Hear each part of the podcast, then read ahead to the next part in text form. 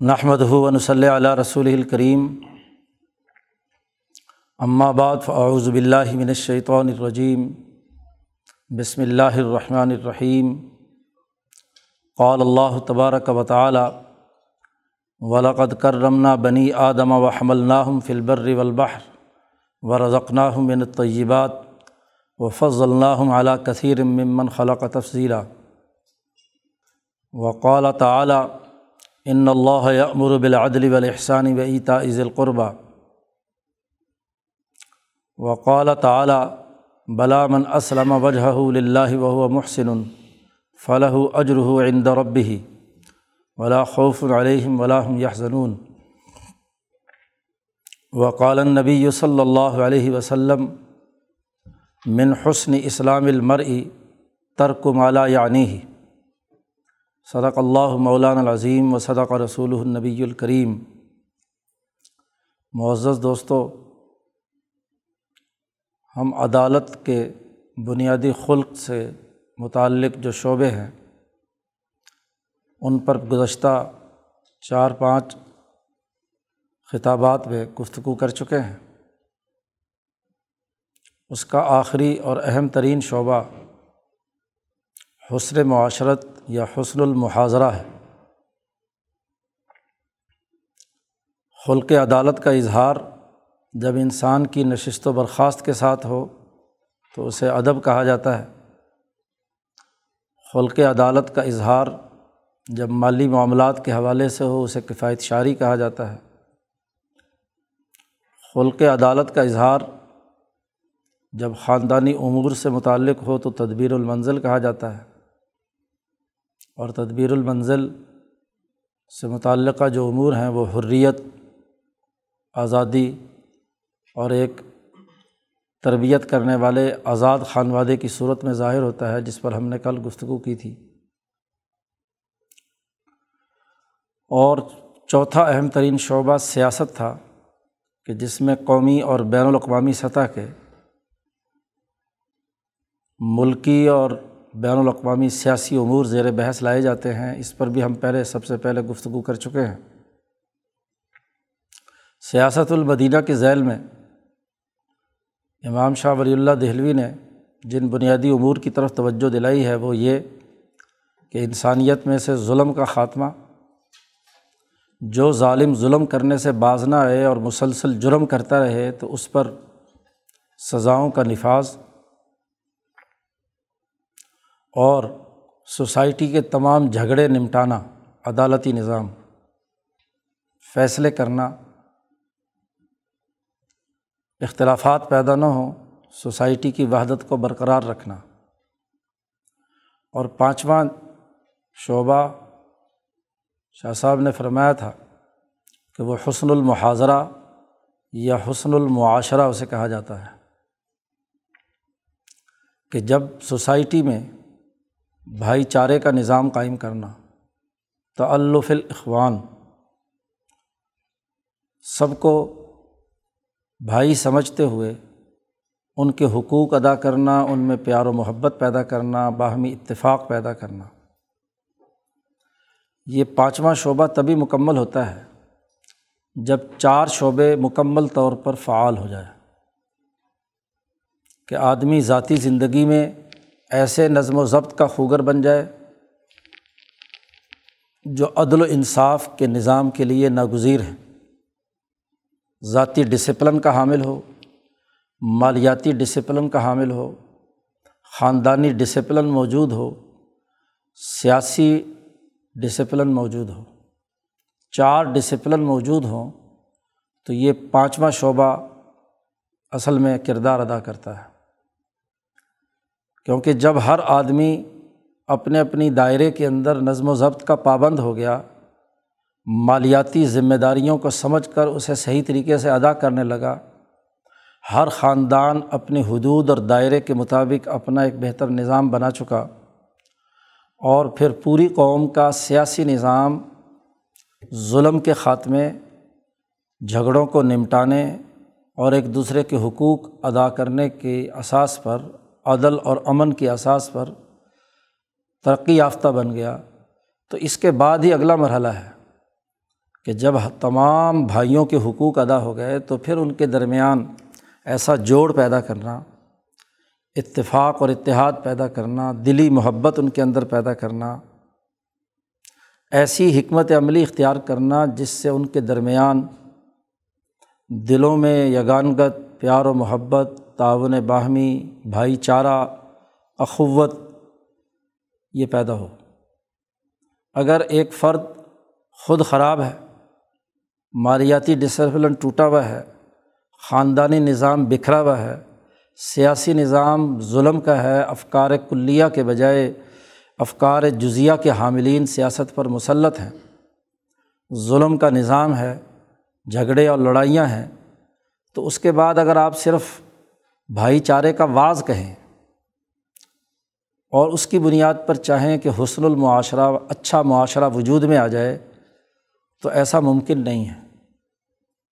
ہمارے یہاں بھی حسن المعاشرت پر بڑے لیکچر دیے جاتے ہیں، بہت گفتگو کی جاتی ہے کہ جی بھائی چارہ قائم ہونا چاہیے، المسلم و اخ المسلم اور فلاں فلاں ہاں جی چیزیں جو ہیں وہ بیان کی جاتی ہیں۔ لیکن یہ پانچواں نمبر حسن معاشرت کا تبھی وجود میں آتا ہے جب پہلے چار مکمل ہوں۔ چار سطحی نظام عدل و انصاف کا اور انسانیت کی اصلاح کا قائم ہو تو پھر حسن معاشرت اصل میں وجود میں آتا ہے۔ اس کے بغیر تو محض واز ہے۔ اس لیے آج مسجدوں کے بعض مسجد کی چار دیواری کے اندر بھی پورے طریقے سے ان کا عمل نظر نہیں آتا۔ وجہ یہ ہے کہ وہ چار سسٹم جو اس سے پہلے مطلوب ہیں شریعت میں، دین اسلام میں، وہ قائم نہیں کیے گئے۔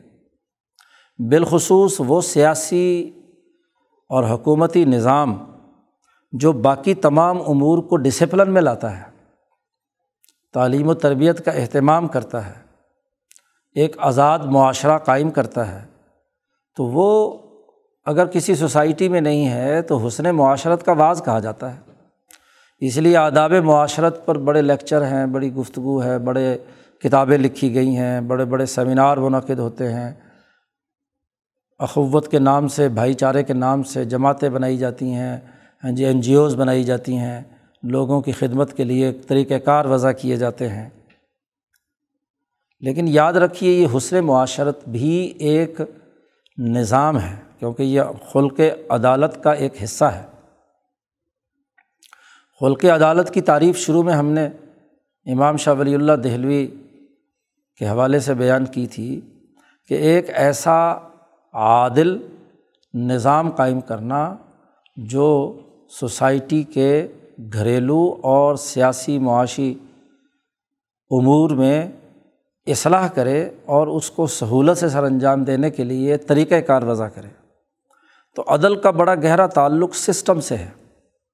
تو اس حسن معاشرت کا تعلق بھی ایک سسٹم سے ہے، ایک نظام سے ہے کہ افراد انسانی کے درمیان ان کی عزت و احترام اور ان کی رسپیکٹ کی بنیاد پر ایسا نظام استوار کیا جائے جو تمام لوگوں کے حقوق ادا کرے۔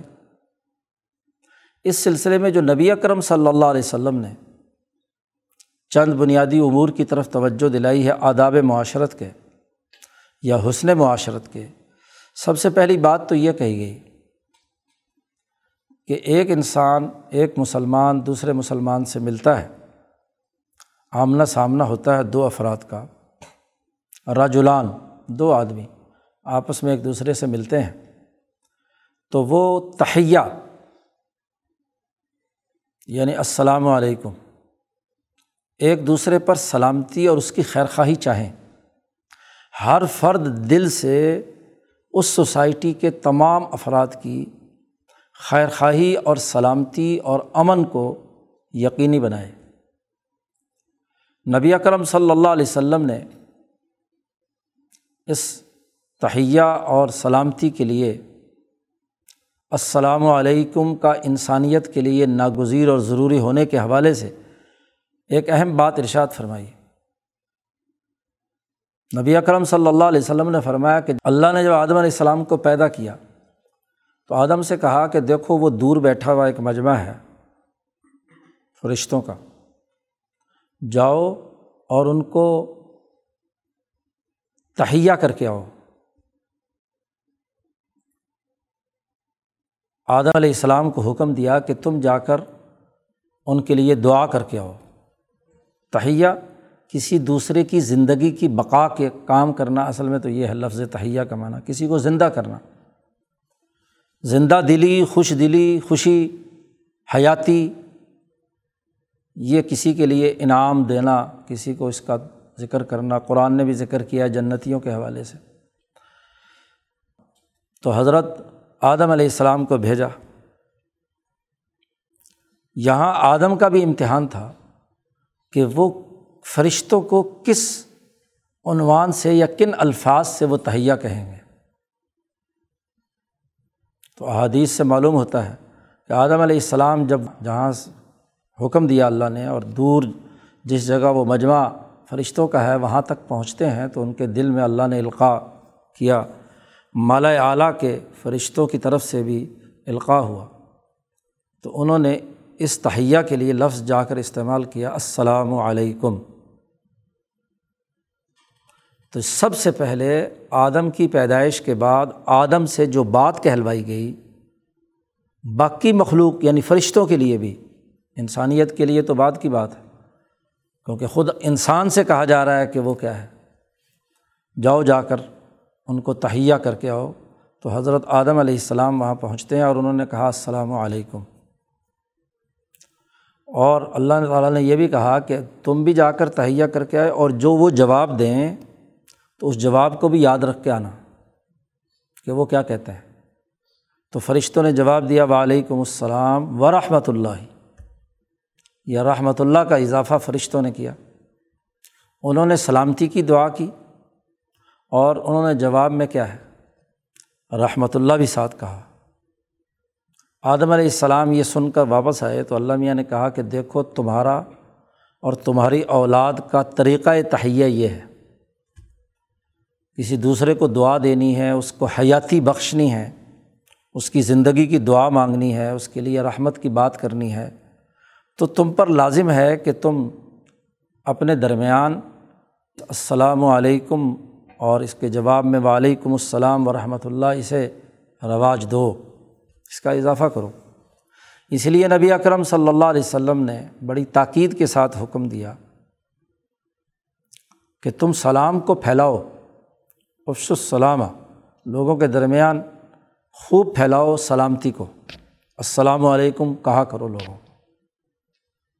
ابو داود کی ایک روایت میں حضور صلی اللہ علیہ وسلم نے فرمایا کہ جب بندہ السلام علیکم کہتا ہے تو اس کے دس درجے بلند ہو جاتے ہیں، دس نیکیاں ملتی ہیں اسے.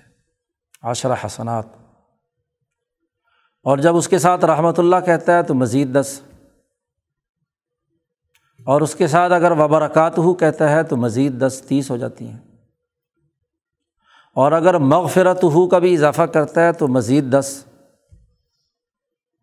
تو چالیس نیکیاں ملتی ہیں اگر پورا سلامتی کا یہ لفظ جملہ ادا کیا جائے کہ گویا کہ کامل اور مکمل دعا آپ نے دے دی اسے۔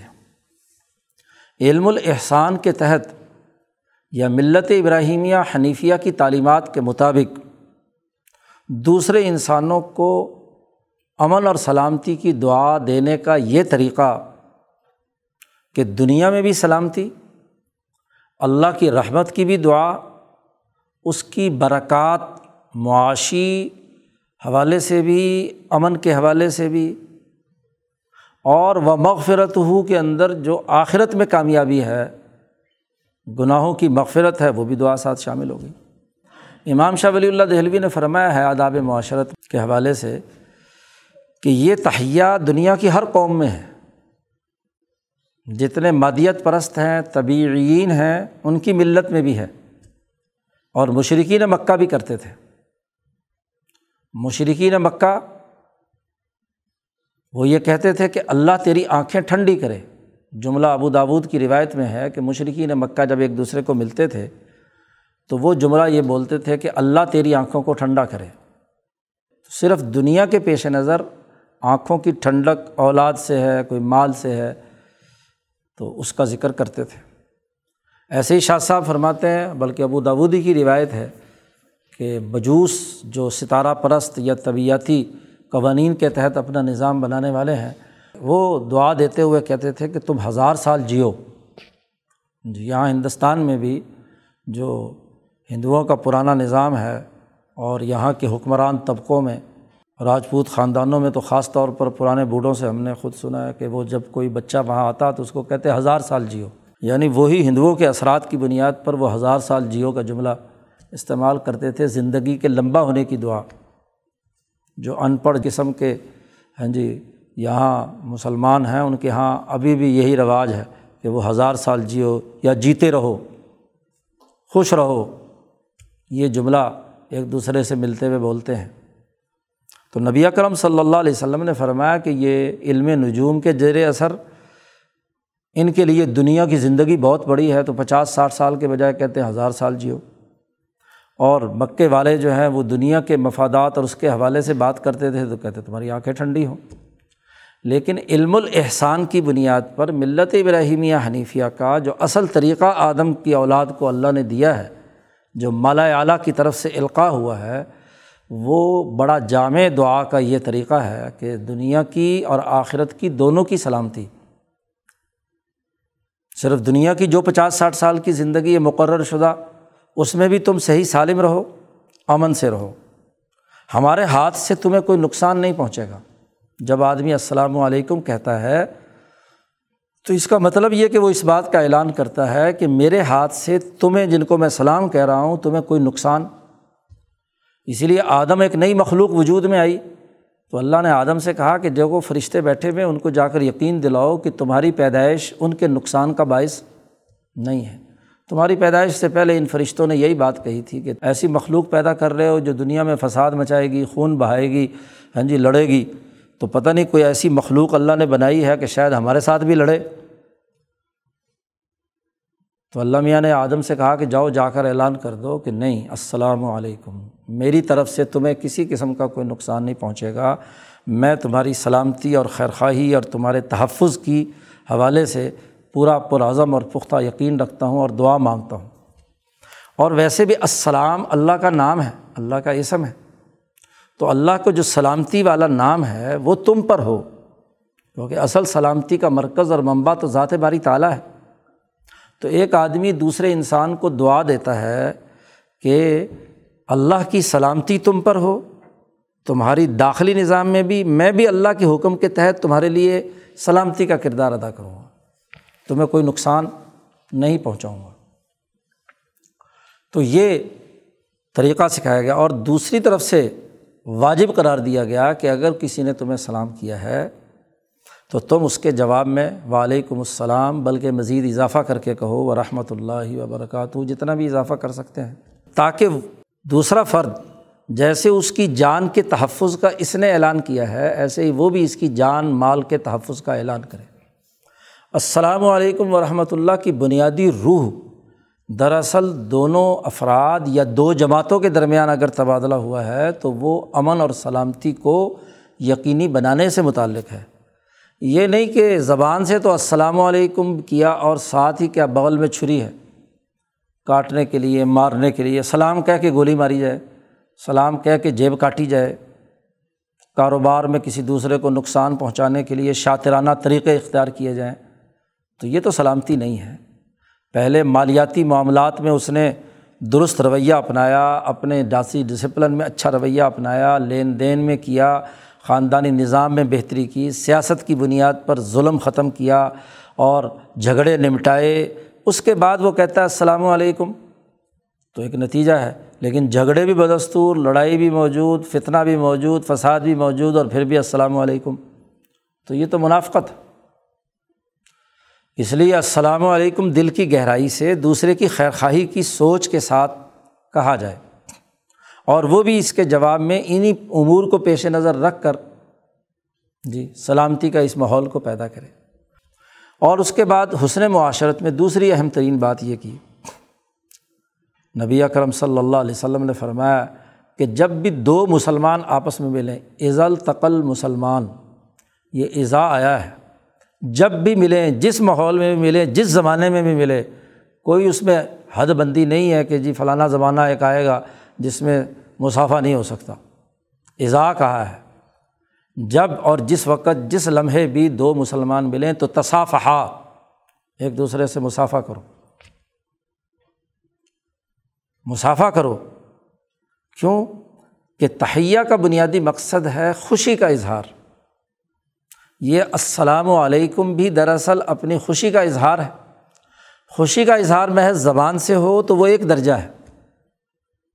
اور اس کے ساتھ ساتھ اعضاء سے ہو۔ اور مسافے کے بعد اگلا مرحلہ حضور نے فرمایا معانقہ ہے کہ معانقہ کرو۔ اس کے لیے مغفرت کی دعا مانگو اور الحمد للہ کہو، ایک دوسرے کے ساتھ خیر خیریت پوچھو۔ کیونکہ جب مسافہ انسان کرتا ہے اور وہ خوشی کے اظہار اور سلامتی کے دلی جذبات کے ساتھ کرتا ہے، تو اس کے وجود سے جو جذبات خارج ہوتے ہیں، جو ریڈیشنز ہوتی ہیں، وہ دراصل دوسرے کے لیے فائدہ مند ہوتی ہیں۔ آپ نفرت سے گھوریں کسی کو اور غصے سے ہاتھ جھٹکیں تو اس کی تاثیر اور ہوگی۔ پھر آپ کے جسم سے نفرت والی شعائیں نکلتی ہیں، جو دوسرے کو خوف زدہ کرتی ہیں۔ اور جب پیار سے، محبت سے خیر خواہی کے جذبے سے آپ ہاتھ ملاتے ہیں، تو آپ کے جسم سے محبت کے اور مسرت کے جذبات جاتے ہیں، جو دوسرے فریق کے اندر سے بھی مسرت اور محبت کے جذبات پیدا کرنے کا باعث بنتا ہے۔ اور جب دونوں آپس میں ملتے ہیں، تو دونوں ایک دوسرے سے جو مفید اجزاء ہیں، ان کا استفادہ کرتے ہیں۔ ان میں صحبت پیدا ہوتی ہے، مصاحبت پیدا ہوتی ہے، مشارکت پیدا ہوتی ہے، معاشرت پیدا ہوتی ہے۔ ایک دوسرے سے زندگی بسر کرنے کا سلیقہ سیکھتے ہیں، اس کی اچھی باتیں ادھر گئیں، اس کی اچھی باتیں ادھر گئیں۔ شر تو بہت کم منتقل ہوتا ہے۔ خاص طور پر جب پوری خوشی کے اظہار، مسرت اور خیرخائی کے جذبے سے ہو۔ اور اگر شر کے جذبے سے ہو، تو ظاہر ہے کہ اس کے شر بھی منتقل ہوتا ہے۔ لیکن یہاں جو کہا جا رہا ہے، وہ خوشی کے اظہار کے طور پر ہے، سلامتی کے اظہار کے طور پر ہے۔ اور جب وہ معانقہ کرتا ہے، تو گویا کہ پورے جسم کے اعضاء اور پورے جسم میں خوشی کی اگلی انتہا ہے، تیسری انتہا ہے۔ زبان سے معاشرت کا عمل کیا، ہاتھوں سے کیا، مسافہ دونوں ہاتھوں سے۔ اور اس کے ساتھ پھر کیا ہے، معانقہ کیا تو دونوں جسم مل رہے ہیں۔ تو اس کے نتیجے میں جذبات، تعلقات اور محبت پیدا ہوتی ہے۔ حسن معاشرت کی بنیادی روح بھائی چارہ ہے۔ اور اخوت اور محبت اور بھائی چارہ پیدا کرنے میں دو افراد کے یہ تینوں عمل بنیادی کردار ادا کرتے ہیں۔ اسی لیے سلام کے بارے میں تو کہا کہ ہر آدمی عرفتہ و ملم تعارف تم کسی کو جانتے ہو یا نہیں جانتے، ہر ایک کو سلام کرو۔ اور آدمی مزید جانتا ہے تو جاننے کا ایک دوسرا درجہ ہوتا ہے۔ یعنی جان پہچان تھی تو مسافے تک۔ اور اگر اس سے زیادہ بہت ہی قریبی رہا ہے تو پھر کیا ہے؟ آدمی معانقہ کرتا ہے۔ جی جب ڈالتا ہے جسے کہتے ہیں۔ تو محبت سے ہوتی ہے، وہ پیار سے ہوتی ہے، وہ محبت اور پیار کے جذبات کو عروج پر پہنچا دیتی ہے۔ اب یہ تینوں عمل حسن محاذرت اور حسن معاشرت کا اہم ترین حصہ ہے اس کو لازمی اور واجب قرار دیا گیا۔ امر ہے، حکم ہے کہ سلام کو پھیلاؤ اور جب بھی مسلمان آپس میں ملیں تو مسافہ کرو۔ اس مسافے کے نتیجے میں ان کے گناہ جھڑتے ہیں۔ ان کے معانقے کے نتیجے میں ان کے گناہ جھڑتے ہیں۔ پیار و محبت کا عمل آگے بڑھتا ہے۔ تو حسن معاشرت کے سلسلے میں شاہ صاحب نے سب سے پہلی اہم بات تو یہ کہی کہ سلام، مسافہ اور معانقہ۔ حسن معاشرت کے اندر یہ بھی بڑی اہم بات داخل ہے کہ آدمی کسی دوسرے کے یہاں جائے تو کسی کے کمرے میں، کسی کے گھر میں، کسی جگہ جانے کے لیے سب سے پہلے اجازت ضروری ہے۔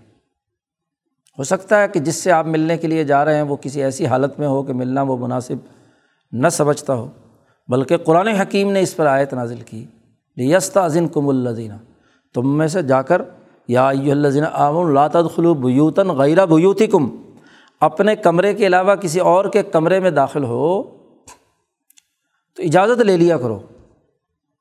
اور اجازت کا بھی پورا ایک قانون اور ضابطہ نبی اکرم صلی اللہ علیہ وسلم نے بیان کیا اور اس کے بھی مختلف درجات اور سطح ہیں۔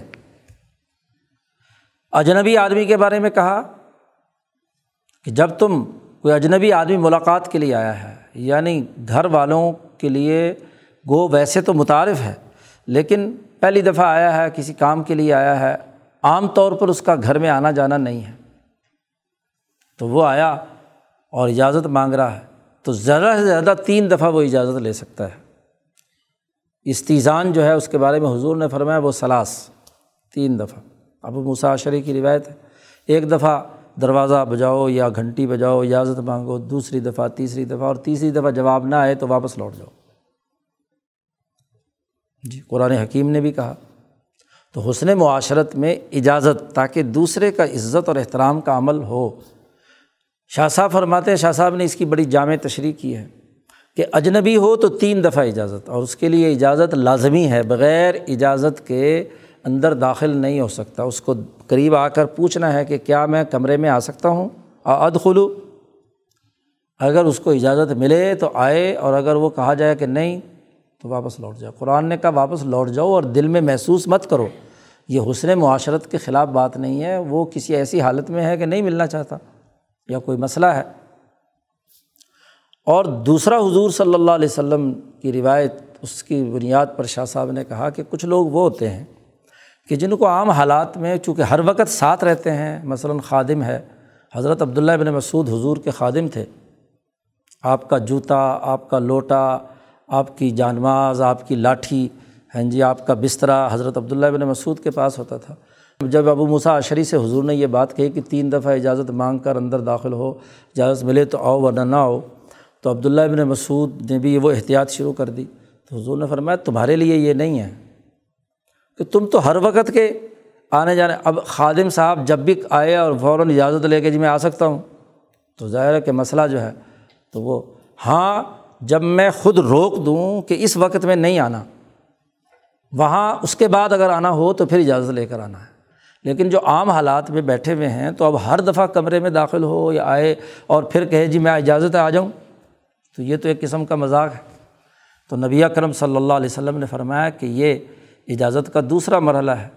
جی تو اس طرح کے جو امور ہیں وہ واضح کر دیے۔ ایسے ہی جو چھوٹے بچے جن کے ہاں معاملہ ہاں جی ابھی انہیں مردوں اور عورتوں کے معاملات کا عطا پتہ نہیں ہے، تو وہ ہر وقت آ سکتے ہیں۔ اس کے لیے قرآن حکیم نے صرف تین اوقات کی پابندی لگائی ہے کہ رات کو عشاء کی نماز کے بعد جب سونے کے لیے لیٹتے ہیں، تو اس وقت ممانعت ہے۔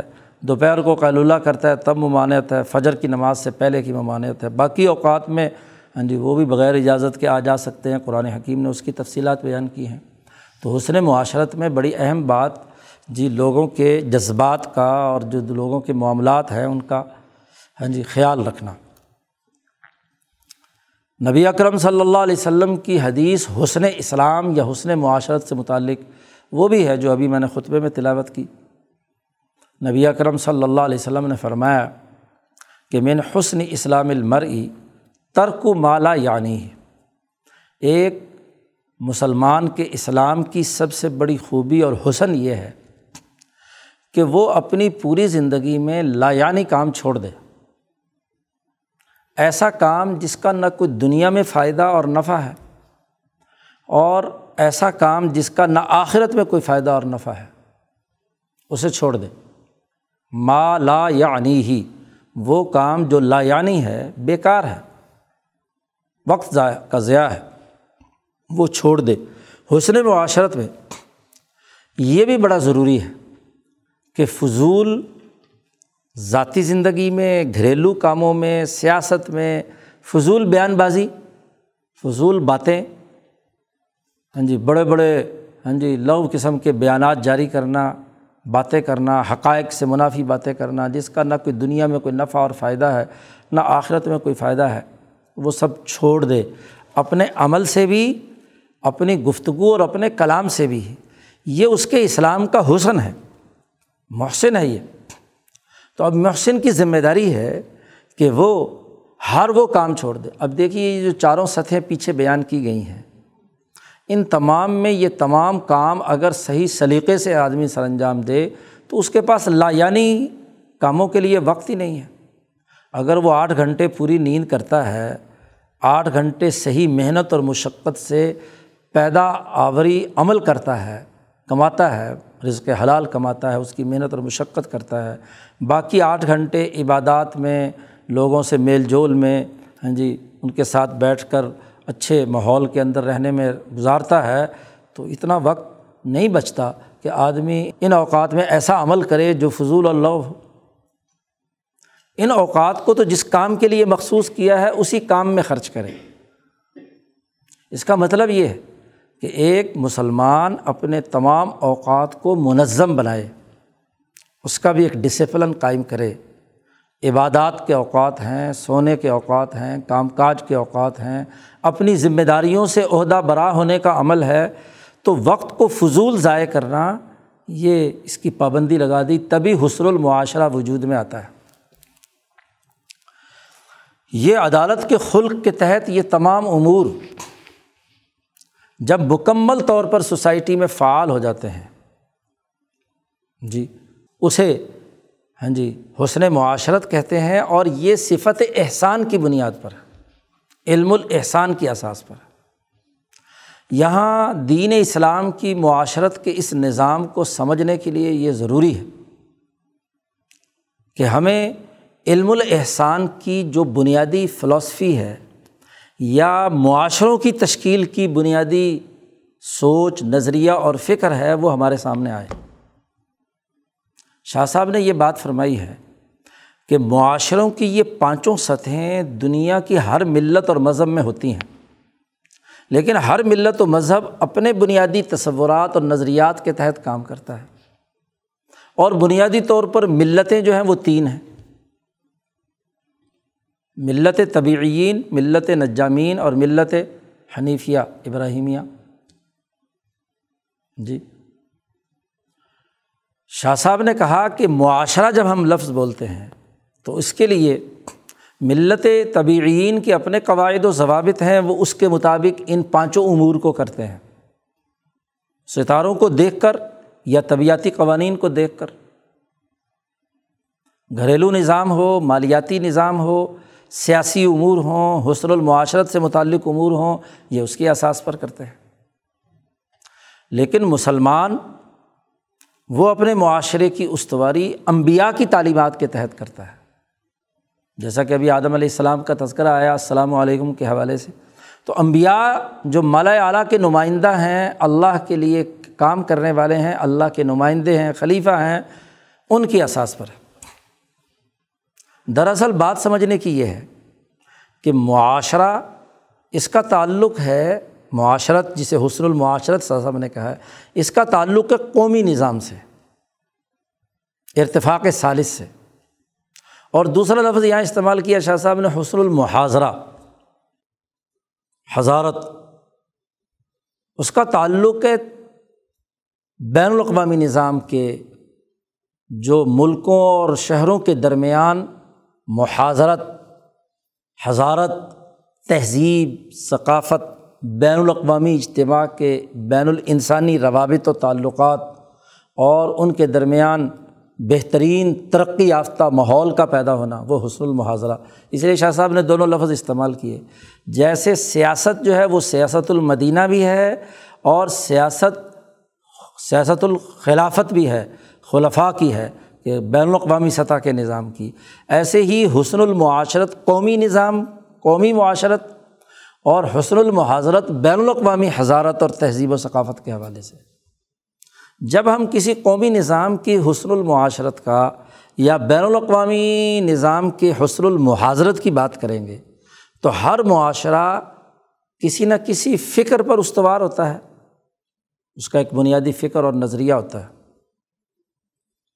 اس فکری وحدت کو وہ پورا معاشرہ اپنے اندر پیدا کرتا ہے اور اس کی بنیاد پر وہ اپنا عملی، سیاسی، معاشی، سماجی اور اسی طریقے سے اپنی عبادات کا نظام قائم کرتا ہے۔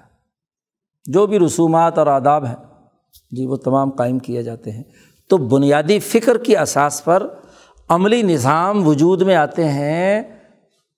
شخصی زندگی کے آداب سے متعلق بھی، مالیاتی امور بھی اسی طریقے سے خاندانی امور بھی اور قومی سطح کا نظام بھی اور اس کی جو باہمی بھائی چارے کا عمل ہے وہ بھی۔ تو ایک بنیادی فکر وہ کردار ادا کرتا ہے۔ اب افکار کی دنیا میں جو بنیادی تصورات رہے ہیں، جن کو ملت کہا گیا ہے ان کو سمجھنا ضروری ہے آج کے اس دور میں بالخصوص۔ یہاں بہت خلط مبحث کر دیا جاتا ہے۔ ان پانچوں امور پر گفتگو کرتے ہوئے آپس میں ایک دوسرے کو ملا دیا جاتا ہے۔ اور یہ جو تین بنیادی بیانیے ہیں یا افکار ہیں، افکار کے یہ درجات ہیں، ان کے بھی ارتقاء کی ایک تاریخ ہے۔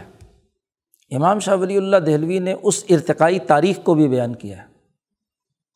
اس کی بھی وضاحت کی ہے۔ شاہ صاحب کہتے ہیں کہ آدم علیہ السلام دنیا میں تشریف لائے۔ انسان سب سے پہلے دنیا میں آیا۔ تو اب دنیا میں اسے زندگی بسر کرنی تھی۔ اللہ نے کہا کہ تم تمام کے تمام زمین پہ اتر جاؤ۔ کلّہ بے تو منہا جمیا جاؤ نیچے۔ اور وہاں جا کر اپنی بھوک، پیاس اور اپنے باقی تمام معاملات کا خود انتظام کرو۔ جنت میں تو نہ تمہیں بھوک تھی، نہ پیاس تھی، نہ کچھ تھا، نہ ہاں جی تکلیف تھی۔ وہاں تو تمہیں ساری چیزیں ہیں، ان کے لیے تمہیں خود کام کرنا ہے۔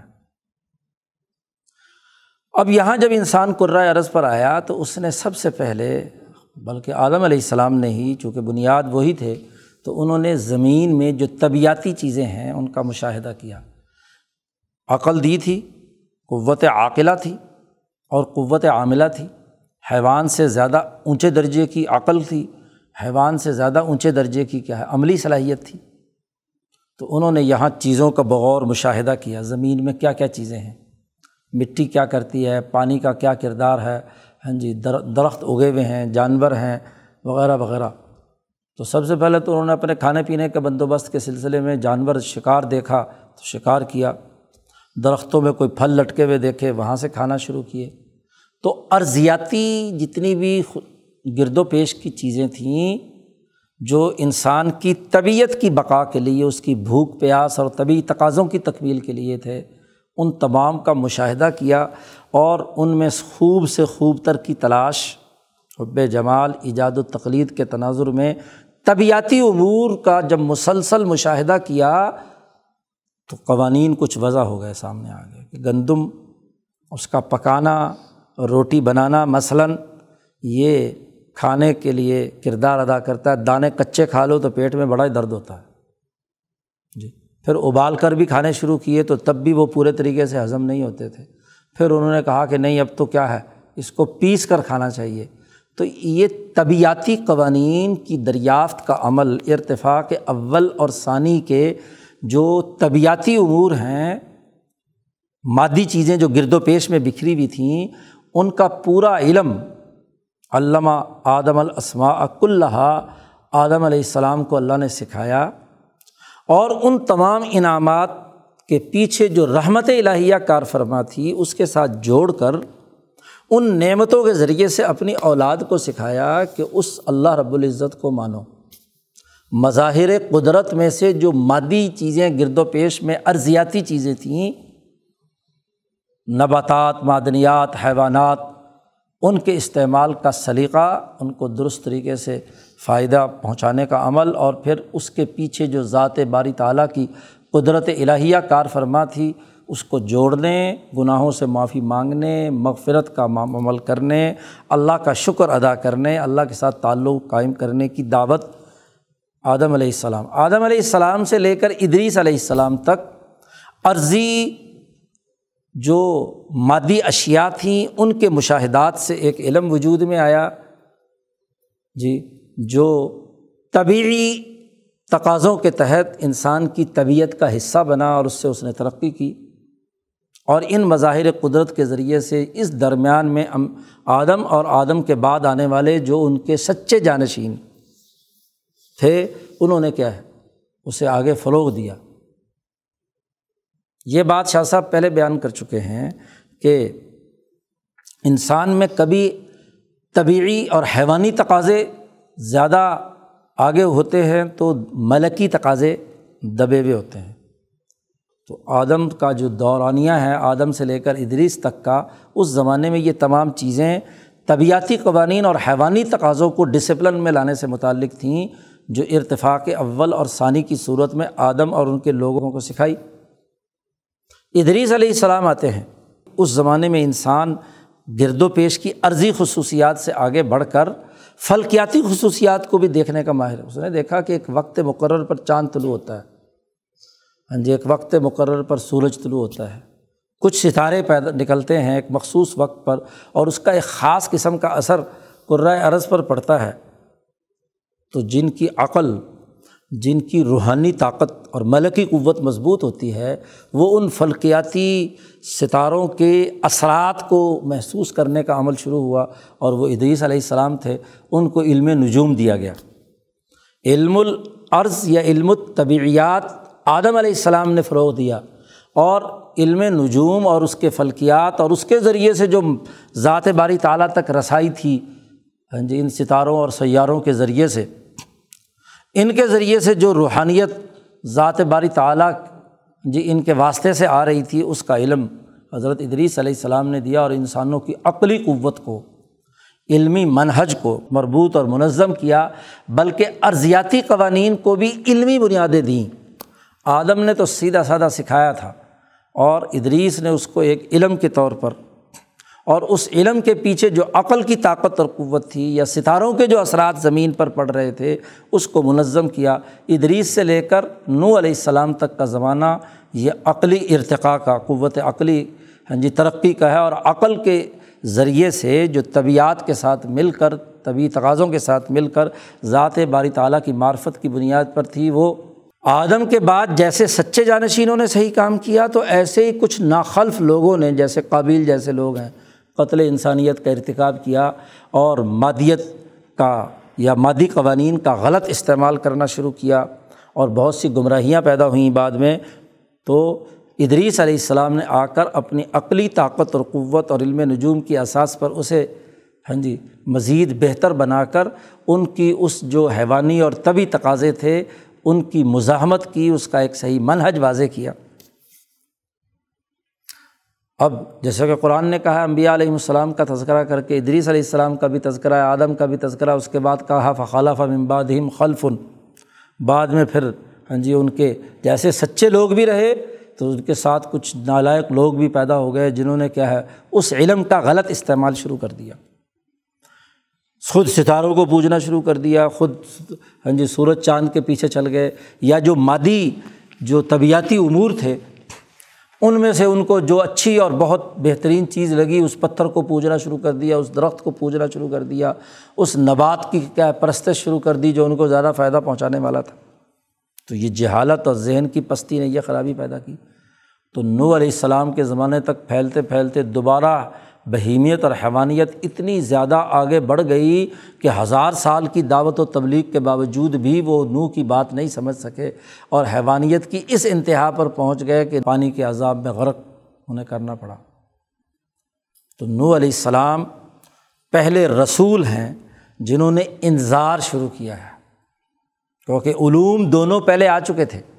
پہلے تو دو تعلیم، ایک زمانہ لوگوں کی تعلیم کا تھا کہ وہ ارضیاتی اور طبیعتی قوانین کو سمجھ لیں اور ایک زمانہ فلکیاتی قوانین اور ضابطوں کے تحت اللہ سے جڑنے اور اللہ سے تعلق قائم کرنے کا تھا تو دونوں تو ابھی تعلیم کے زمانے تھے۔ اس لیے دونوں طرف کے انبیاء جو آدم اور ہاں جی ادریس علیہ السلام ہیں، انہوں نے انظار نہیں کیا، رسول نہیں تھے، وہ نبی تھے، معلم تھے، استاذ تھے، انہوں نے سکھایا۔ اور نور علیہ السلام کو اللہ نے بھیجا اس لیے کہ ان کو ڈراؤ۔ علم آ چکے ہیں دونوں، اور اس علم کے باوجود بھی یہ اس کا غلط استعمال کر رہے ہیں۔ فلکیاتی قوانین کا بھی، علم نجوم کا بھی، اور طبیعتی قوانین کا بھی۔ اللہ کے مقابلے پر آ گئے ہیں۔ معاشرت کے تمام بنیادیں انہوں نے تباہ و برباد کر دی ہیں۔ تو یہاں سے انظار کا عمل شروع ہوا۔ اسی لیے ہاں جی اول الرسل حضرت نو علیہ السلام ہے اب نو علیہ السلام سے لے کر ابراہیم علیہ السلام تک کا جو دور ہے نو علیہ السلام کے بعد قوم عاد اور قوم ثبوت تباہ و برباد ہوئیں اور دیگر جو دنیا میں بکھری ہوئی اقوام تھیں، ان اقوام کے اندر وقت گزرنے کے ساتھ ساتھ ہاں جی وہ مذہبیت پیدا ہو گئی، علم نجوم ہی اور علم طبیعت ہی کی بنیاد پر کہ طبیعتی ایک ملت مستقل وجود میں آ گئی۔ اس کے اثرات اور علم نجوم کی بنیاد پر نجامین کی ایک الگ سے ملت وجود میں آ گئی۔ نو سے لے کر ابراہیم تک کے دورانیے میں ملت طبعین اور ملت نجامین کو فروغ حاصل ہوا اور یہ وہ اقوام ہیں جو صائبین ہیں۔ ہر علاقے میں آنے والے حکبہ انہوں نے اپنے اپنے اپنے جگہ پر اصلاح کا کام کیا، تبدیلی کا کام کیا، خیر خواہی کی بنیاد پر کام کیا۔ ہر قوم میں ہاں جی کوئی نہ کوئی ڈرانے والا آیا و امن امت اللہ خلافیہ نذیر لیکن جیسے ہی وقت گزرتا اور ان کے بعد ان کے جانشین آتے تو وہ نبی کی اصل تعلیمات بھلا کر تحریف کے ذریعے سے طبیعتی قوانین کی بنیاد پر معاشرت بنانے۔ ذاتی شخصیت کی تعمیر بھی تدبیر المنزل بھی، مالیاتی قوانین بھی، سیاسی نظام بھی، معاشرت کے امور بھی اس کے مطابق۔ جیسے ہندوستان، جیسے کیا ہے، ایران اور توران اور چین۔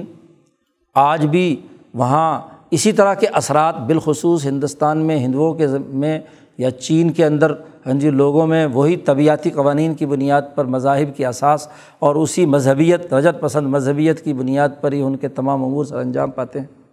تو سابی اقوام ان سابی اقوام کا جو گڑھ تھا، اصل میں بابل تھا۔ ابراہیم علیہ السلام سے پہلے ہاں جی ان کے والد اور ان کا خانوادہ وہاں حکمران اور حکمرانوں نے اپنے مفادات کے لیے طبیعتی قوانین اور نجومی کی بنیاد پر انہوں نے یہ کام کیا۔ ہے تو ابراہیم علیہ السلام نے اس طبیعتی قوانین کی بنیاد پر جو معاشرت استوار ہونے کا عمل تھا اور علم نجوم کی بنیاد پر تھا، ان دونوں کو توڑ کر، ان سے برات کا اعلان کر کے عقلی طور پر سمجھا کر ہاں جی اعلان کیا، انی وجہ تو وجہ علی فتح السماوات والارض حنیف مما انا من المشرقین یعنی مالائے سافل کی جو قوتیں یا نظام شمسی سے وابستہ جو قوتیں ہیں، ان کے زیر اثر ہی نظام نہیں، بلکہ اس سے اوپر کا بالائی نظام مالا اعلیٰ کے ساتھ تعلق قائم کیا۔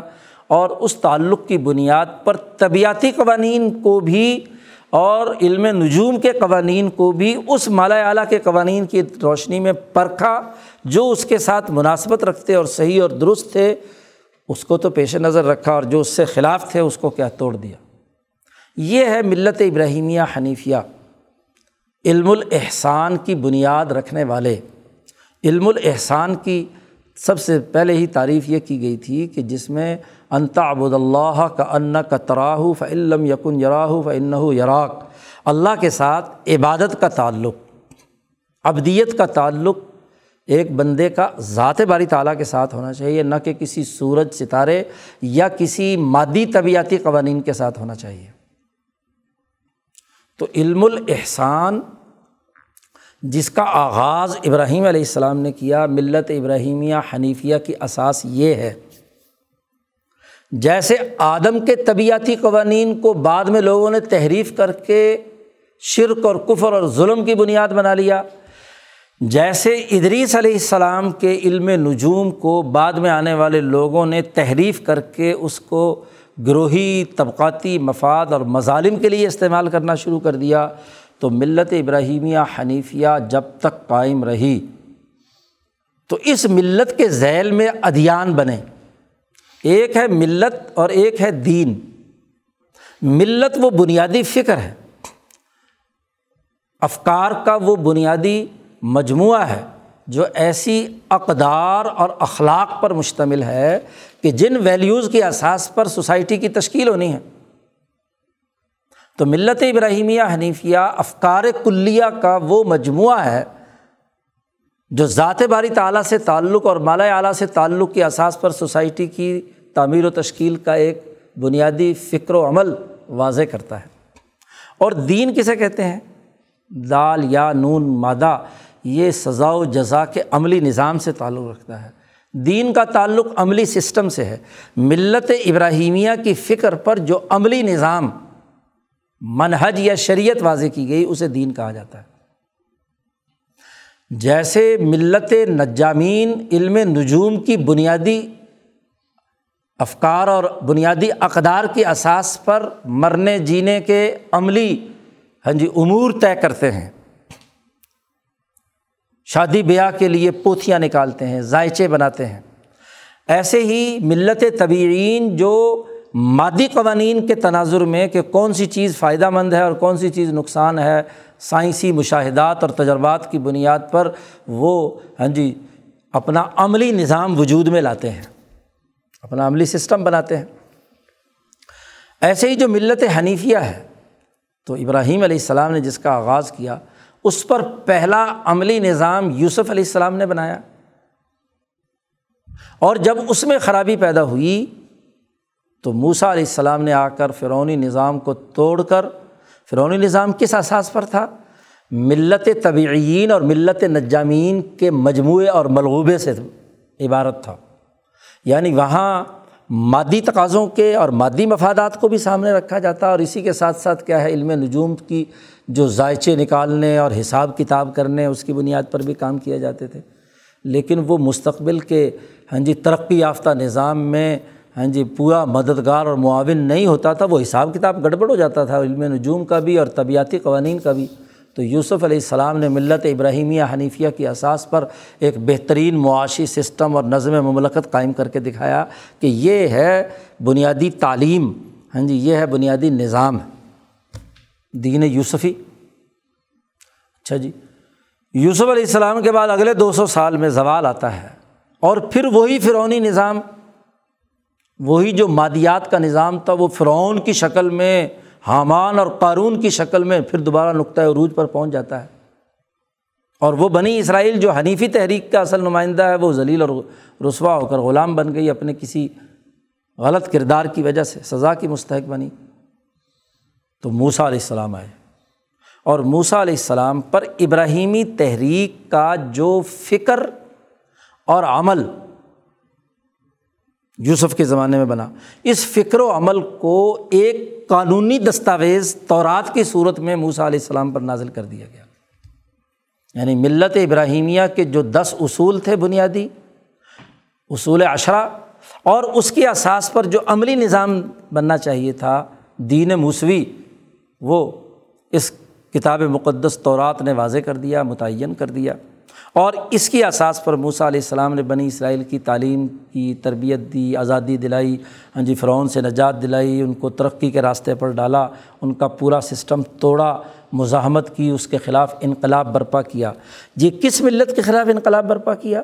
وہ وہ تھی جو ملت طویعین اور ملت نجامین کی اساس پر ہاں جی ملت حنیفیہ سے متصادم تھی۔ جو انسانیت کا اصل دین ہے، جو آدم سے چلا آ رہا تھا، جو ابراہیم سے چلا آ رہا تھا۔ اس کو موسا علیہ السلام نے غالب کیا۔ غالب ہو گیا۔ اگلا مرحلہ۔ موسا علیہ السلام کے بعد بجائے موسوی دین کے وہ دین الیہود بن گیا۔ جی۔ کہ یہودیت کے نام پر ایک مسخ شدہ، تحریف شدہ دین بن گیا۔ کیا ہوا؟ کہ ابراہیمی ملت کی بنیادی اقدار اور افکار اس میں سے کچھ چیزیں لے لیں۔ اور ان کو طبیعتی قوانین کے تناظر میں اور علم نجوم کے تقاضوں کے تناظر میں ملغوبے ساتھ شامل کرنا شروع کر دیے۔ تو دین الیہود مسخ شدہ ایسا دین کی شکل میں وجود میں آیا جس میں مادی مفادات کے قوانین جو ہیں، ظلم نا انصافی کے، وہ بھی ساتھ شامل ہو گئے۔ اور اسی طریقے سے جو علم نجوم کے غلط استعمال سے مفادات اٹھانے والے ملا اور مترف تھے، انہوں نے وہ قوانین بھی اوپر ٹائٹل تو ابراہیم ہی کا رکھا، بلکہ ٹائٹل موسا علیہ السلامی کا رکھا۔ آج بھی یہودیوں کا بنیادی ٹائٹل یا کلمہ کیا؟ موسا کلیم اللہ ہے موسا رسول اللہ ہے۔ لیکن موسا علیہ السلام کو ماننے کے باوجود وہ تمام چیزیں اس میں داخل ہو گئیں۔ جیسے آدم کے دین میں، ادریس کے دین میں بعد میں تحریف کر کے ملت نجامین اور ملت ہاں جی طبعین وجود میں آ گئیں۔ تو یہاں ملت ابراہیمیہ کے اندر تحریف شدہ ملت یہود وجود میں آ گئی جنہوں نے ہاں جی ان تمام مفادات کو ساتھ شامل کر لیا۔ پھر انقلاب کی ضرورت پیش آئی۔ ہاں جی پھر داود علیہ السلام پر زبور اتری اور انہوں نے اصل ملت ابراہیمیہ کے جو اصول تھے، ان کو عملی قومی نظام کے تناظر میں لوگوں کے سامنے اسے واضح کیا۔ پھر تحریف اور خرابی پیدا ہوئی تو عیسیٰ علیہ السلام کے ذریعے سے ہاں جی تو دین عیسوی نے آ کر ایک نیا نظام دیا۔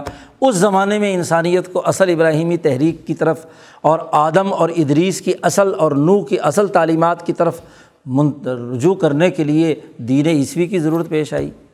اور جب دین عیسوی میں بھی آگے چل کر انہیں دونوں کے زیر اثر وہ نظام وجود میں آ گیا کہ جہاں اصل تعلیمات جو دین کی ابراہیمی کی تھی وہ تو پیچھے چلی گئی اور اس میں باقاعدہ خرابیاں پیدا ہونا شروع ہو گئیں۔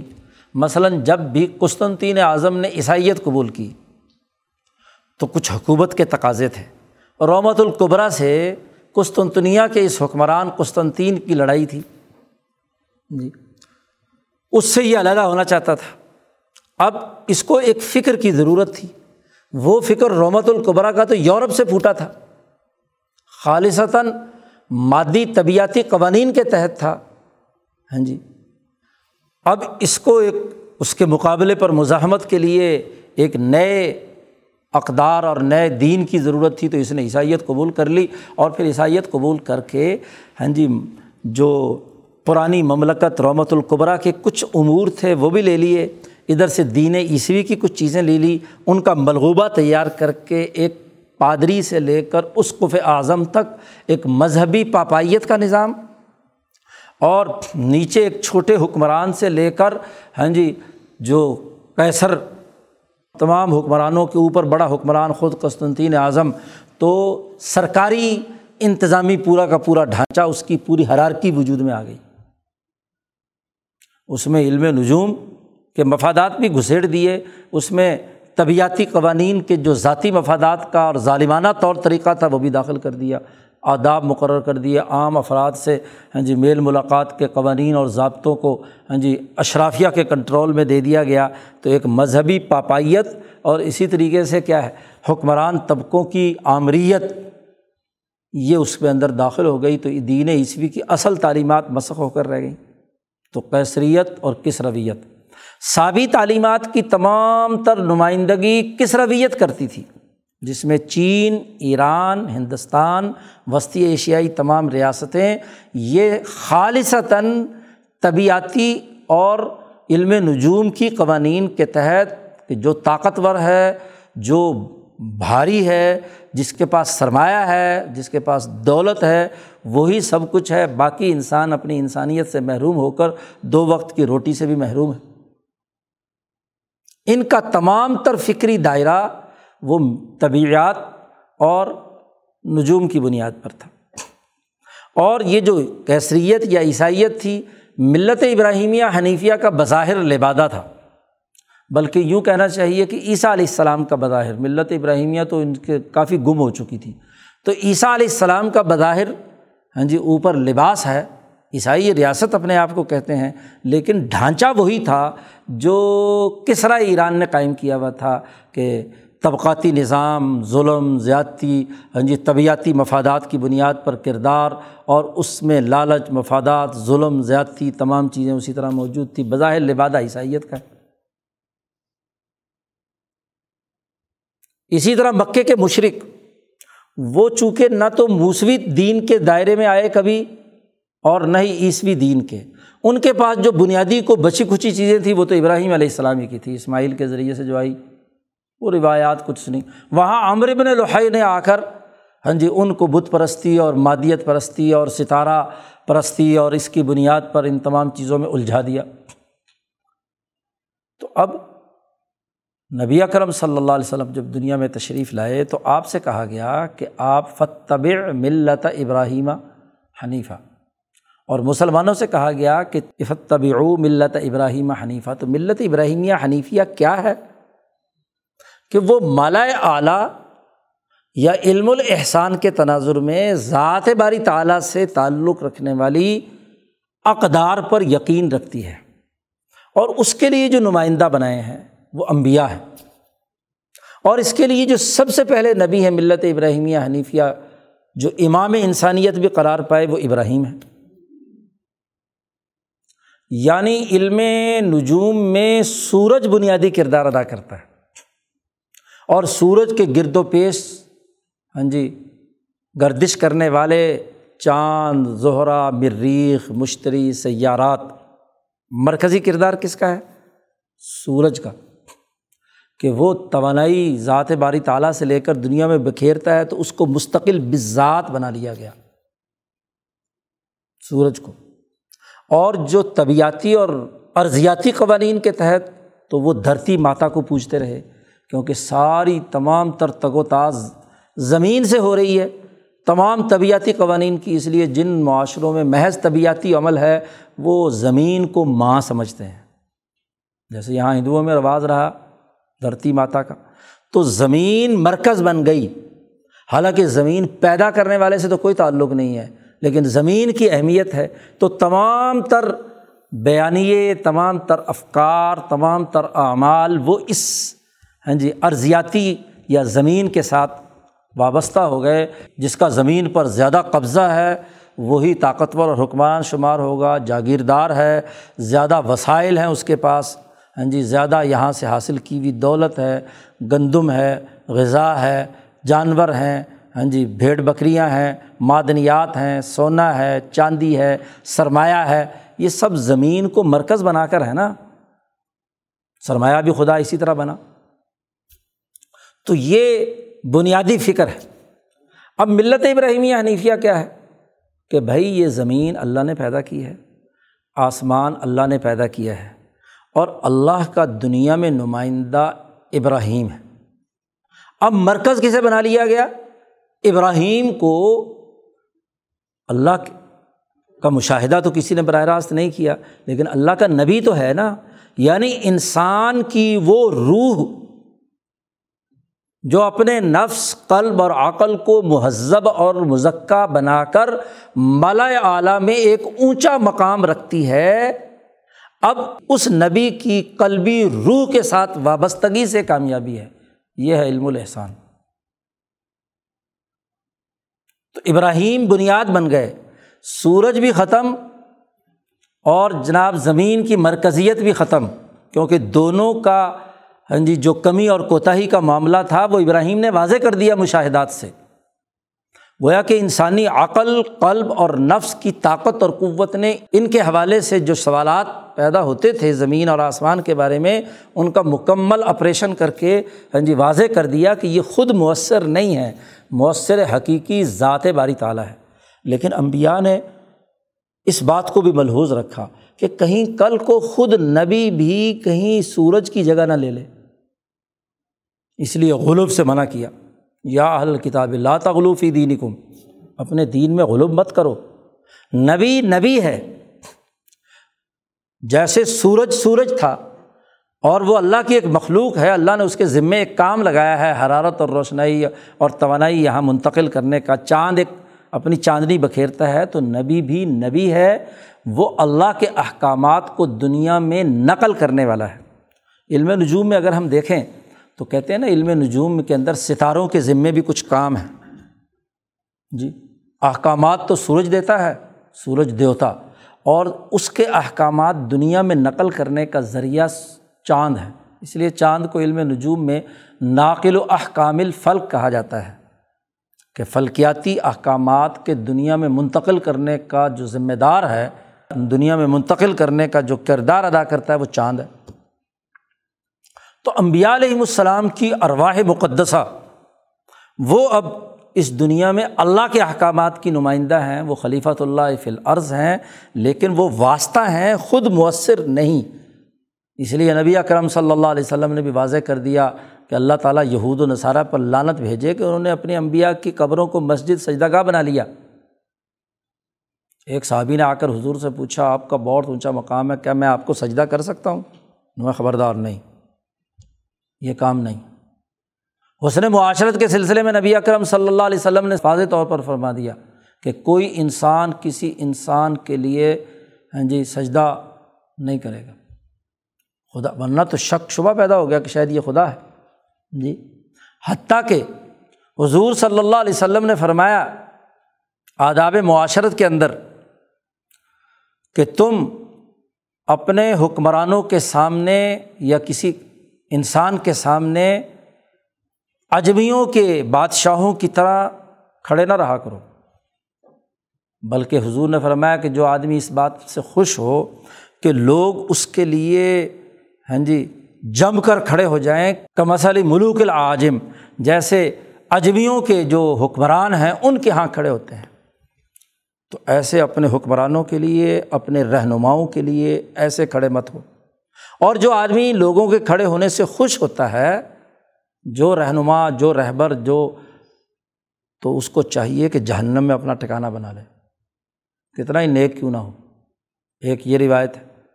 اور دوسری روایت میں نبی اکرم صلی اللہ علیہ وسلم نے مزید ہاں جی ممانعت فرمائی کہ قیام مت کرو۔ کھڑے مت ہو، جیسے اجمیوں کے یہاں کھڑے ہوتے۔ دو روایتیں اس کے خلاف ہیں۔ اچھا دوسری دو روایتیں ایسی ہیں جس میں حضور صلی اللہ علیہ وسلم نے کھڑے ہونے کا حکم بھی دیا اور کھڑے بھی ہوئے۔ سات زخمی تھے، اپنے قبیلے کے سردار تھے۔ وہ زخمی حالت میں جب حضور کے پاس آئے، مجمع ان کی پوری قوم موجود تھی۔ تو حضور صلی اللہ علیہ وسلم نے فرمایا، ان کے لوگوں سے، جن کے وہ سردار تھے، کہ قومول سید کم اپنے سردار کے لیے کھڑے ہو کر اس کا استقبال کرو۔ کہ جو معزز مہمان آیا ہے، اس کا استقبال کرو۔ اسی طرح حضور صلی اللہ علیہ وسلم کا اپنا ذاتی عمل۔ کہ حضرت فاطمہ تو زہرا رضی اللہ تعالیٰ عنہ جب حضور کے گھر تشریف لاتی تو حضور انہیں دیکھ کر اپنی جہاں نشست میں بیٹھے ہوتے، کھڑے ہو جاتے، خوشی کا اظہار کرتے۔ اور جب قریب آتی تو ان کی ہاتھ پکڑتے اور ہاتھ کی ہتیلی کی پشت پر بوسہ دیتے۔ اور ہاتھ پکڑ کر اپنی جگہ پر اپنے ساتھ بٹھا لیتے۔ اسی طرح حضور صلی اللہ علیہ وسلم اگر فاطمہ کے گھر ملنے جاتے تو حضرت فاطمہ رضی اللہ تعالیٰ عنہ بھی یہی کام کرتی کہ جیسے حضور کو گھر میں آتے دیکھا کھڑی ہو گئی، حضور کا ہاتھ پکڑا، حضور کے ہاتھ پر بوسہ دیا اور حضور کو اپنی جگہ پر لا کر بٹھایا۔ اب یہاں قیام دونوں جگہ، ایک جگہ پر واضح حکم ہے کہ اپنے سردار کے لیے اٹھ کھڑے ہو اور دوسری طرف خود عمل کر کے بھی دکھایا۔ اب یہاں عام مفسرین بڑے پریشان ہیں کہ جی یہ ہاں جی دو متضاد باتیں آ گئیں۔ امام شاہ ولی اللہ دہلوی فرماتے ہیں حسن معاشرت کی اس بحث میں کہ کوئی تضاد کی بات نہیں ہے۔ دیکھو، بڑی بنیادی سی بات ہے۔ اگر تو دلی خوشی، احترام اور عظمت سے ہاں جی استقبال کیا جائے یا کھڑا ہوا جائے، تو اس میں ممانعت نہیں ہے۔ جس چیز سے حضور نے منع کیا ہے وہ یہ کہ متکبر حکمرانوں کا طریقہ یہ ہے کہ حکمران بیٹھا ہوا ہے۔ تو رعایا کو اس کے سامنے بیٹھنے کی اجازت نہیں ہوتی تھی۔ دو گھنٹے بیٹھا ہے، دس گھنٹے بیٹھا ہے۔ جتنے بھی لوگ ہیں، درباری ہیں، وہ ہاتھ باندھے بس کھڑے ہوئے جی۔ اس لیے وہاں لفظ تمثیل یا مصول کا لفظ استعمال کیا یعنی بت بن کے کھڑے ہو جانا اس کے احترام میں۔ تو یہ تو خدا کے سامنے جیسے ایک آدمی جھکا ہوا ہے یعنی بت بت بنا کر اس کو پوج رہا ہے تو یہ بات غلط ہے کہ وہ لوگ جتنے بھی اس کے سامنے موجود ہیں، کسی کو اجازت نہیں، یہ ہندوستان میں چلے جاؤ، ابھی بھی یہ دلت لوگ جو یعنی جن کو پست اقوام کہا جاتا ہے، ان کے لیے حکم ہے کہ جو بالائی اقوام ہیں، برہمن ہیں، راجپوت ہیں، ان کے سامنے وہ اگر آئیں گے تو ان کے سامنے وہ زمین پر بھی نہیں بیٹھ سکتے، نیچے بھی نہیں بیٹھ سکتے، کھڑے رہیں گے۔ اور پاس بیٹھنا اور برابر بیٹھنا تو بہت بڑا جرم ہے ان کا۔ اور اگر بیٹھ گیا کوئی بیچارہ بیماری کی وجہ سے تو اس کی چترول کرتے ہیں۔ کہ تری یہ ضرورت کہ ہماری موجودگی میں تو بیٹھا۔ تو یہ تو خدا بننے والی بات ہے نا۔ تو ایسا استقبال یا ایسا کھڑا رہنا جو بت کی طرح ہاں جی اس سردار کے لیے، اس لیے ملوک العاجم کا لفظ استعمال کیا۔ تو حضور کوئی بادشاہ تھوڑی تھے۔ حضور تو کیا ہے؟ انسانیت کے لیے رحمت کا باعث تھے۔ آپ کی حسن معاشرت تھی کہ بیٹی آئی ہے، اس کے استقبال کے لیے کھڑے ہو گئے۔ اعزاز و اکرام کیا۔ یہی نہیں۔ حضور صلی اللہ علیہ وسلم کے حسن معاشرت کا معاملہ تو یہ ہے کہ شابان سن دس ہجری میں ادی ابن حاتم اپنے وفد کے ساتھ آیا۔ جب ان کے قبیلے پر مسلمان سریا گیا تھا تو وہ بھاگ گیا تھا۔ عیسائیت اس نے قبول کر لی تھی۔ اور ان کے باقی لوگ گرفتار ہو کر آ گئے۔ اس کی بہن بھی گرفتار ہو کر آئی اور جب وہ گرفتار ہو کر آئی تو حضور صلی اللہ علیہ وسلم سے اس نے کہا کہ میں حاتم تائی کی بیٹی ہوں، آپ میرے ساتھ شفقت کا سلوک کریں۔ تو حضور نے اپنی چادر اس کے سر پر ڈالی اور کہا کہ اس کو بھیج دو احترام کے ساتھ۔ وہ جا کر اپنے بھائی سے ملی اور ادی سے کہا کہ دیکھو تم ایسے ادھر ادھر بھاگے پھر رہے ہو۔ وہ تو بہت کریم اور معزز آدمی ہے بادشاہوں کا ان کا طریقہ نہیں ہے، ان کے پاس ضرور جاؤ۔ ادی نے کہا کہ میں تو ہاں جی کیسے یہ بات مان لوں؟ ہم طاقتور لوگ ہیں، مالدار لوگ ہیں، چونکہ چوری ڈاکہ ان کا کام تھا اور سخاوت ہاں جی حاتم تو کرتا تھا نا، تو یہ بھی، تو وہ سخاوت کرتے ہیں اور یہ بیچارے غریب لوگ ہیں، ان کے پاس مال وال تو کچھ ہے نہیں ہاں جی ابھی تو حضور صلی اللہ علیہ وسلم کی فتوحات کے وہ زمانہ نہیں تھا جس میں کوئی بہت ہی زیادہ مال و دولت ہو، تو غریب لوگوں کے سامنے میں جا کر وہاں کلمہ پڑھوں ان کا۔ بہن نے سمجھایا کہ نہیں، جاؤ جی۔ تو جب ادی آئے، وفد لے کر ایک پورا، تو حضور صلی اللہ علیہ وسلم مسجد نبوی میں تشریف فرما تھے۔ جب بتایا گیا کہ ہاں جی حاتم تائی کا بیٹا ادی آ رہا ہے، تو حضور اس کے استقبال کے لیے کھڑے ہو گئے۔ وہ آ کر جب ملا، تو حضور نے اس کا ہاتھ پکڑ لیا۔ جی۔ حضور نے فرمایا، مجھے یقین تھا کہ ایک دن تیرا ہاتھ میرے ہاتھ میں آئے گا۔ جی۔ کھڑے ہو کر اس کا استقبال کیا۔ اور عادی کہتے ہیں کہ مجھے لے کر الگ حجرے میں، اپنے حجرے میں تشریف لے جا رہے ہیں۔ تو راستے میں ایک بڑھیا خاتون آ گئی اور وہ حضور سے اس نے کہا کہ مجھے آپ سے کوئی کام ہے۔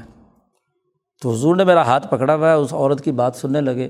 وہ عورت اپنی کہانیاں سنا رہی ہے، کوئی اور اس نے اپنی ضروریات بیان کی، کافی دیر ہو گئی اور حضور جھکے ہوئے اس کی بات سن رہے ہیں۔ اور جب وہ اپنے اس نے پوری بات کی تو حضور نے اس کی جو ضرورت تھی وہ کسی صحابی کے ذمے لگایا کہ اس کی حاجت پوری کر دو، ضرورت پوری کر دو۔ تو سب سے پہلا اثر تو مجھ پر یہ ہوا کہ بادشاہ لوگ جو ہیں، وہ تو کسی ہاں جی مخالف خاص طور پر کوئی بھگوڑا آیا ہوا ہو تو اس کے لیے نہیں کھڑے ہوتے۔ تو یہ عجیب انسان ہیں جنہوں نے میرا کھڑے ہو کر استقبال کیا ہے۔ اور پھر حالت یہ کہ ایک بڑھیا لے کر کھڑی ہو گئی ہاں جی بادشاہ سلامت کسی کا ہاتھ پکڑ کر بات کرنے کے لیے جا رہا ہے اور راستے میں کیا ہے، کوئی بات کرنے کے لیے کھڑا ہو جاؤ تو فوراً جھٹک دیتے ہیں۔ ہاں جی تو یہاں تو حضور نے آدھا گھنٹہ اس کی بات سنی اور اس کی جو ضرورت تھی وہ پوری کی۔ تو یہ بادشاہوں والا طریقہ تو نہیں ہے، یہ ضرور سچے نبی لگتے ہیں۔ اور جب کمرے میں گئے تو کمرے میں جا کر اپنا بسترا تکیا کھجور کا بنایا ہوا بسترا تھا، یہ دیا کہ اس پر تم بیٹھو، خود زمین پر نیچے بیٹھ گئے۔ اس کا احترام کیا۔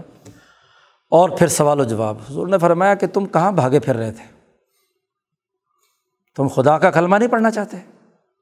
کیا بتاؤ؟ اپنے دل پر توجہ کر کے، اپنے دماغ پر کہ اس کائنات میں اللہ کے علاوہ کوئی اور خدا ہے جس کے پاس تم جانا چاہتے ہو؟ اس نے کہا، نہیں، خدا تو ایک ہی ہے۔ تو پھر تم کہاں بھاگ رہے ہو؟ کیا اس کے حکم اور اس کے نظام سے تم دنیا میں بھاگ سکتے ہو؟ بھاگے ہوئے تھے نا، آ گئے۔ اس نے کہا، نہیں، بھاگ سکتا۔ اس نے کہا، میرا الگ دین ہے، تمہارا الگ دین ہے. حضور نے فرمایا کہ تمہارے دین کے بارے میں تم سے زیادہ میں جانتا ہوں۔ تم فلاں فرقہ عیسائیت کو قبول کیے ہوئے ہو، جس میں عیسائیت بھی ہے اور کسرا ایران کی جو طبیعتی قوانین ہیں، وہ بھی ساتھ مکس ہوئے ہوئے ہیں۔ ہاں جی بتاؤ کہ تم اپنے مال غنیمت جو تمہاری قوم لوٹ کر لاتی ہے، اس کا چوتھا حصہ لیتے ہو کہ نہیں؟ اس نے کہا کہ ہاں لیتا ہوں۔ حضور نے فرمایا کہ کیا عیسائیت میں اور تمہاری جو بنیادی ہاں جی جس مذہب کو تم نے اختیار کیا ہوا، اس کے مطابق یہ لینا جائز ہے تمہارے لیے؟ اس نے کہا نہیں۔ تو تمہیں تو کیا ہے؟ اپنے دین کے بارے میں معلومات بھی نہیں ہے۔ جس دین پر تم یقین کی بات کرتے ہو، ایمان کی بات کرتے ہو، اس کی معلومات بھی نہیں اور اس کے خلاف تم کام کرتے ہو۔ اب یہ باتیں تو کلیئر کر دیں۔ پھر اس کے بعد کہا کہ کیا تم میرے لیے میری طرف اس لیے نہیں آنا چاہتے کہ تمہیں مسلمان غریب محسوس ہوتے ہیں؟ اس کی وہ بات جو تھی وہ، اور تمہیں کیسر و کسرا اور فلاں فلاں مالدار لگتے ہیں۔ تو حضور نے ادی سے کہا، یا ادی کیا تم نے ہیرا دیکھا ہے؟ اس نے کہا، نہیں۔ دیکھا تو نہیں، لیکن مجھے معلوم ہے۔ لوگ بتاتے ہیں کہ بڑا ترقی یافتہ شہر ہے۔ عراق کے اندر، قادسیہ یا ہیرا ہاں جی دونوں طرح الفاظ آتے ہیں روایات میں۔ تو حضور نے فرمایا کہ دیکھو، تم میرے بعد زندہ رہو گے اور تم اس عورت کو دیکھو گے جو ہیرا سے یا قادسیہ سے چلے گی، اکیلی۔ اور وہاں سے حرم آئے گی، طواف کرے گی، اور یہاں سے امن و امان کے ساتھ واپس جائے گی۔ کوئی نہ اس کے مال کی طرف نظر کرے گا، نہ اس کے ہاں جی حسن کی طرف نظر کرے گا۔ تم یہ منظر خود اپنی آنکھوں سے دیکھو گے۔ تو ادی کہتے میرے دل میں بڑی گدگداہٹ سی ہوئی کہ اگلا سوال میں کروں ان سے۔ تو وہ یہ تھی کہ، اینا دو طے میرے قبیلہ طے کے جو ٹھگ ہیں ہاں جی دھوکے باز ہیں یا لسوس طے بھی دوسری روایت میں آتا ہے، چور ڈاکو ہیں، وہ کہاں چلے جائیں گے؟ وہ ایسی عورتوں کو تو چھوڑتے ہی نہیں ہیں، اکیلی عورت ہو تو پھر تو مال بھی لوٹتے ہیں اور باقی بھی سب کچھ۔ تو حضور نے فرمایا سب ختم ہو جائیں گے۔ امن و امان ایسا ہوگا۔ تم حکمران ہو اپنے قبیلے کے، تو امن و امان چاہتے ہو نا؟ اپنے لیے۔ اور میں جو امن و امان قائم کر رہا ہوں، وہ پوری دنیا کے لیے ہے۔ پھر اگلی بات کر دی۔ تو بعض کہتے ہو کہ میرے لوگ جو ہیں غریب ہیں، ان کے پاس مال نہیں ہے۔ حضور نے فرمایا کہ کسرا، ایران کا سفید محل تم نے دیکھا؟ وائٹ ہاؤس اس نے کہا ہاں۔ حضور نے فرمایا، اس پر میرا قبضہ ہوگا۔ میرے نمائندے اس پر قابض ہوں گے۔ اور کسرا ایران کے اور کیسر کے تمام خزانے مسلمان فتح کریں گے۔ لوگ شیروں سونا اور چاندی ہاتھ میں لے کر کسی محتاج کی تلاش میں نکلیں گے کہ کوئی غریب مل جائے جو سونا لے لے ہم سے۔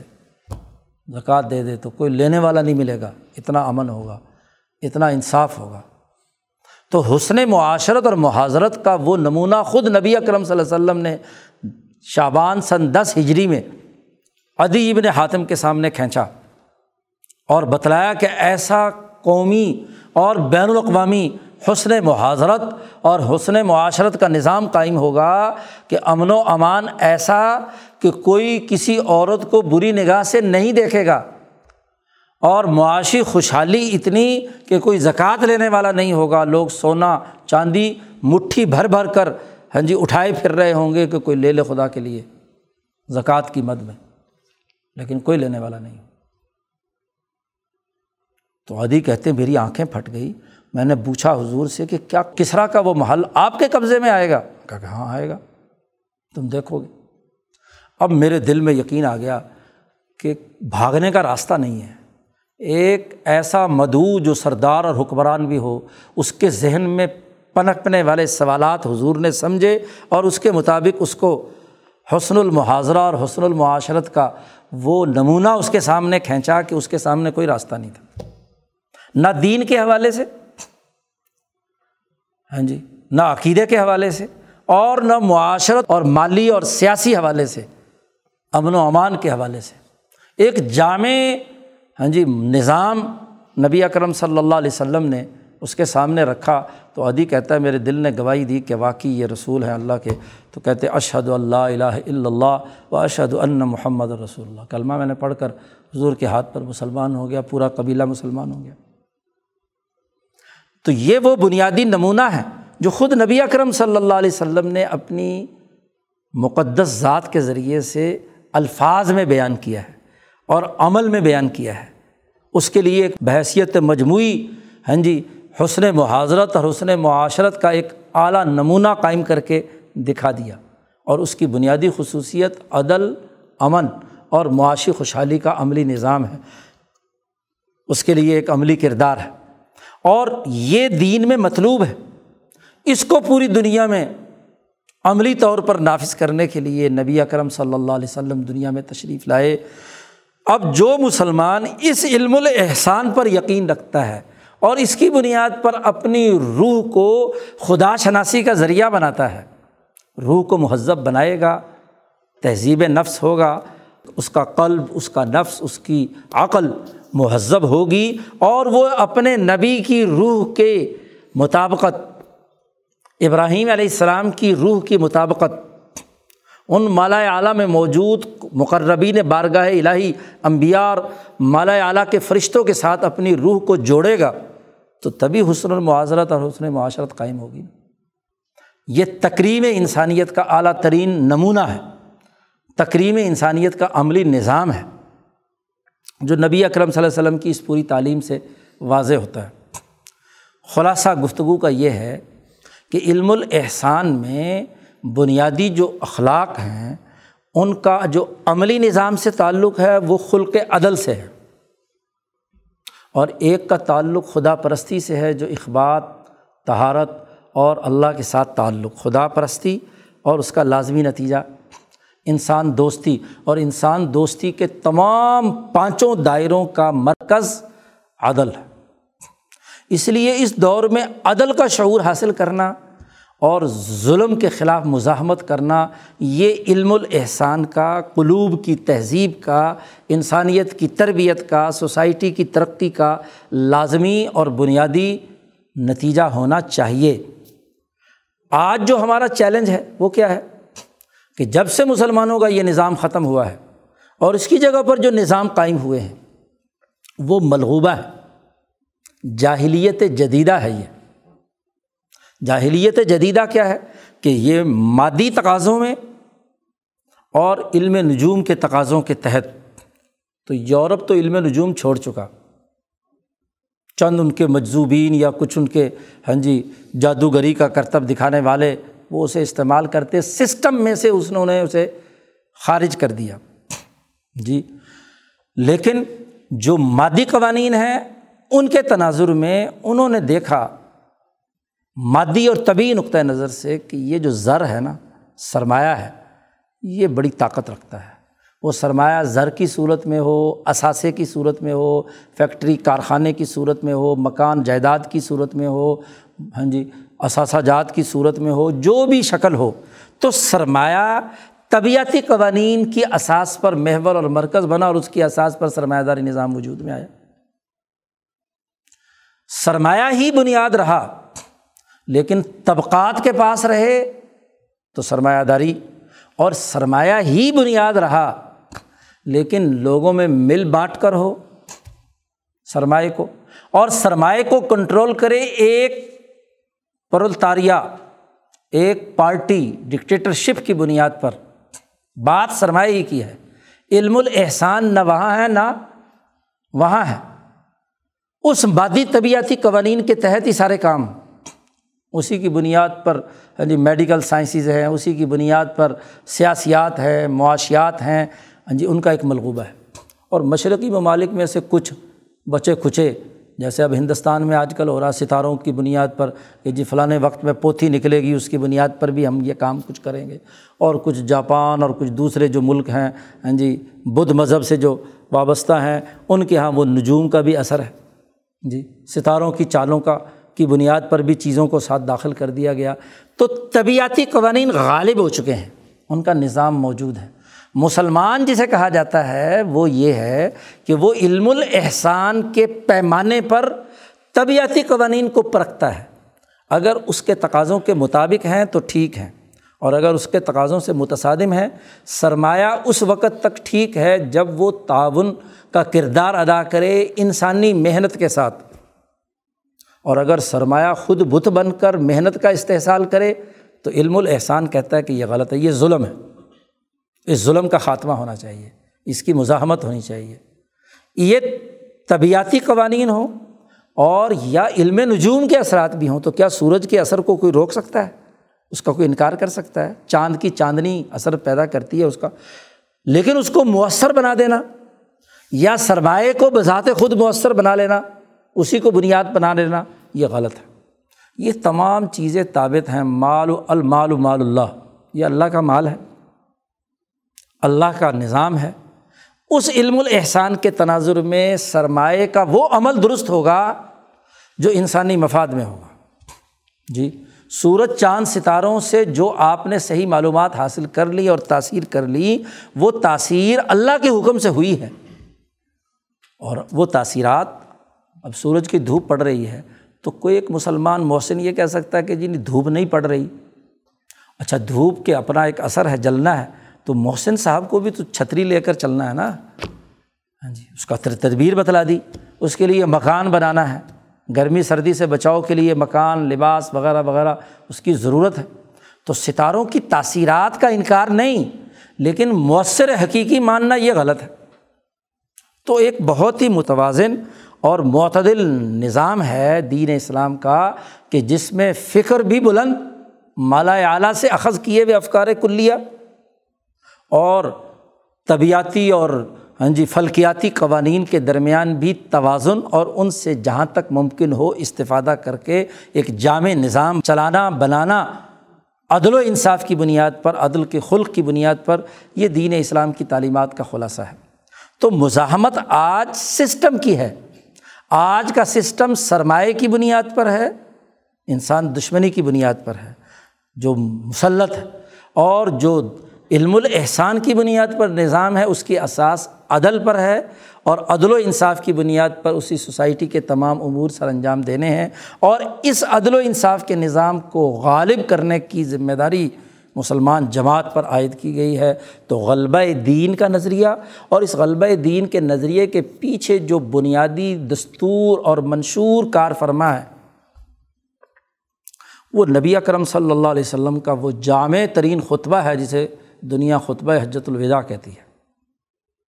تو ان شاء اللہ ہاں جی تیسواں خطبہ جو اس خطبات کی سیرت کا بھی وداعی خطبہ ہوگا، وہ الخطبہ الوداع کے تناظر میں ہاں جی بین الاقوامی اجتماعی ذمہ داریوں اور غلبہ دین کے حوالے سے جو بنیادی اثاثی امور ہیں، اس پر اس کے بعد ہم گفتگو کریں گے۔ اللہ تعالیٰ ہمیں ان باتوں کو سمجھنے اور ان پر عمل کرنے کی توفیق عطا فرمائے۔ اللہ وسلم